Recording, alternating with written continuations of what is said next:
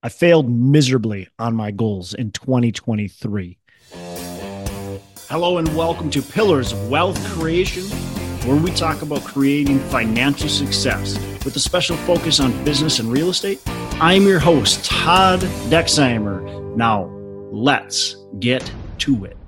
I failed miserably on my goals in 2023.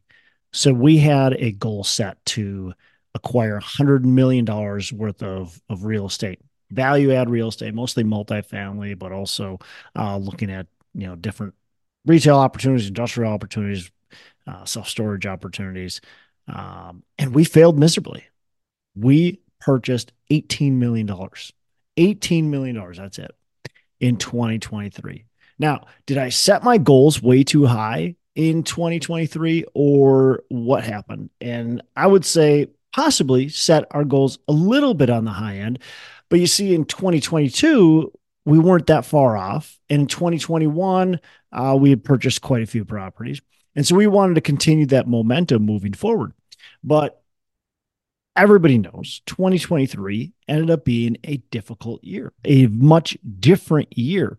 And we actually, I, I wouldn't say we stopped. We didn't stop looking for properties. We didn't stop being actively underwriting properties, talking with brokers, you know, digging deeper. We're actually probably doing better at our underwriting, better at our communication with brokers, better at all those things that are going to get us deals, but we're getting less deals.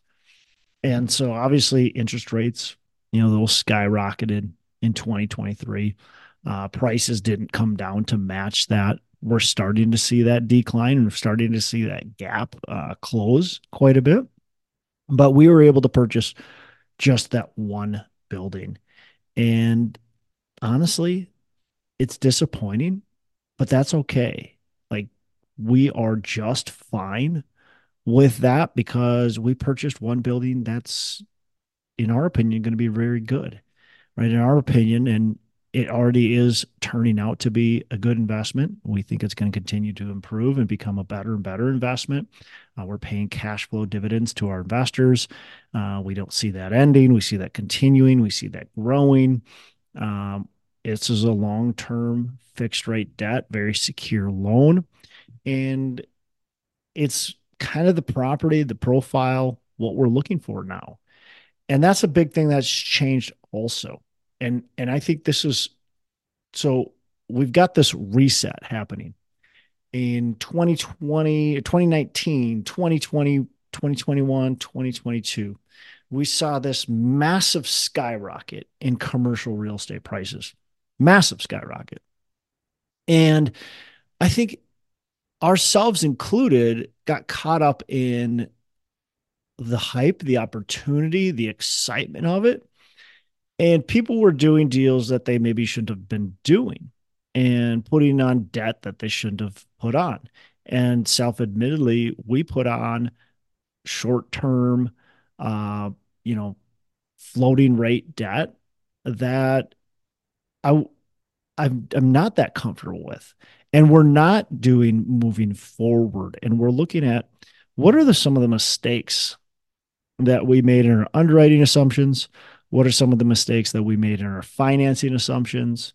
What are some of the things that we're seeing other sponsors, their mistakes that they made in their underwriting assumptions, they made in their financing assumptions, they made in their performance assumptions?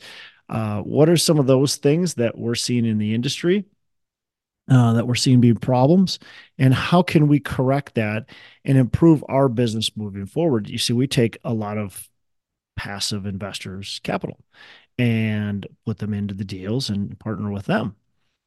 Well, the number one thing is to not lose other people's money. And so everything we do needs to be thought of as how can we preserve our investors' capital? How can we not lose their money? And I think the biggest thing that we are changing moving forward is the debt structure. We're making sure our debt structure is set up extremely well positioned for our investors. And so there's a big risk that's taken off the table in that case. Uh, we're also looking at these properties as cash flow. We have to have cash flow. There has to be upside in the income and in the equity, but it also has to have a story today, a reason why we bought it today, not just future, but what's going on right now. And so that's really important as well. And so 2023, although we totally, totally blew our goals, right? We we we did terrible. We raised um, you know, $10 million. We wanted to raise $40 million. Uh, we bought $18 million worth of real estate. We wanted to buy 100 million. We just didn't do, we just didn't do it. But it's okay because we learned from the mistakes we're seeing in the market, mistakes that we've made, mistakes that other groups have made. We're improving our current operations and uh, we're looking at best practices in the industry. What are other people doing that are successful? What are, what have we done in the past that's been successful? What are we doing today that is successful? And we're really trying to focus in on that. And that's more or less our 2024 goals, right? Is to continue to improve our asset management side of the business, continue to improve the property management side of the business, continue to make things more efficient and effective and communication uh, more open and clear uh, to everybody involved. And then, of course, we do have goals of purchasing real estate. Uh, I think, and I mentioned this on a previous episode, is I think that 2024 is going to be a really interesting year. I, I quite frankly don't expect there to be a ton of transactions. I think 2023 uh, transaction volume was down by, oh, I think across the country, like 40 6% or something like that. I expect 2024 to be, you know, somewhat of the same. Maybe we're going to see a ramp up a little bit uh, in transaction volume as the year goes on, but you know, we'll see. Time will tell. I don't expect it to be. So, do we want to buy more assets? Absolutely. Do we want to continue to grow as a business? Absolutely. There's there's no denying that. The good thing is we've set our business up to not have to. Uh, we're we are we run lean, so and I think when you're looking at your business and you're reflecting on how you did in in 2023, 2022, and so on, and what you want to do moving forward, um, one thing that I'm proud of in our company is that we are lean and that we don't have to buy deals just to pay our staff. Okay, we have our staff is paid by our current deals that we have going on and we have enough coming in for that. We don't have to buy new deals. Now, again, do we want to buy new deals? Absolutely. Are we doing everything we can to buy more deals? Absolutely. We are underwriting every single deal that makes sense for us to underwrite. Uh, we've got very crystal clear. That's the other thing too, is in uh, 2022 and, and 2023 and before, this early part of 2023, I would say our investing criteria was, was pretty defined, but now it's extremely defined. And we know exactly what we're looking for in our underwriting. We know exactly what we're looking for in deal. So it's very quick and easy to go, this deal works, this deal doesn't work. Now let's d- dive in uh, deeper or let's throw this out the window.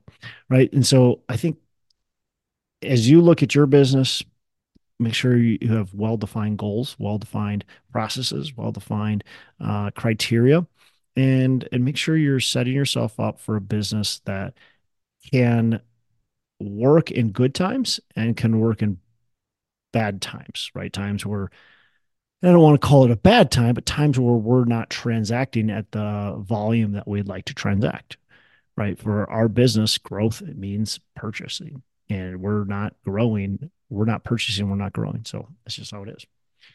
So, anyways, that's where I'm at. 2023, you know, it is what it is. We chalk that up for a lot of growth and learning uh, in the business, not growth as far as increasing business. 2024, we're hoping we start increasing uh, the business, but we're going to still focus on improvement and just becoming better. And I think that's really important as you slow down and look at your portfolio that you really go, hey, how's my business? Right? How, how do how do I improve it? What can we do um, for our staff? Right? What can we do for our team uh, to make it a better company? uh, make it a better business to be part of. Hey, thanks so much for listening. I appreciate you being a loyal listener. Say, I would love to have you go on to our Facebook page and subscribe. Uh, give us a thumbs up. Go on to iTunes or wherever you listen and give us a rating and review. Don't forget to subscribe. Your rating review just helps us push this out to more and more people and continue to grow our audience and hopefully positively affect a ton of people out there that really need this and, and want this. So, uh, the other thing I've got for you is a free ebook on my website. So go on to venturedproperties.com, venturedproperties.com, and download our free ebook uh, on real estate and on syndication. And I've got some data points in there, some really good stuff for you. So I'd love to have you take a look at that. It's free, I'm not expecting anything from it. Uh, and, and, also, look, if you want some help in multifamily, want some help learning, growing, getting your business off the ground, I would love to talk to you about what it would look like uh, to work with me potentially and see if that's a good fit. So you can go to coachwithdex.com and check that out, and uh, we can definitely have a, uh, a call. Thanks a lot for listening. You make it a fantastic rest of the day. I'll catch you on the next episode.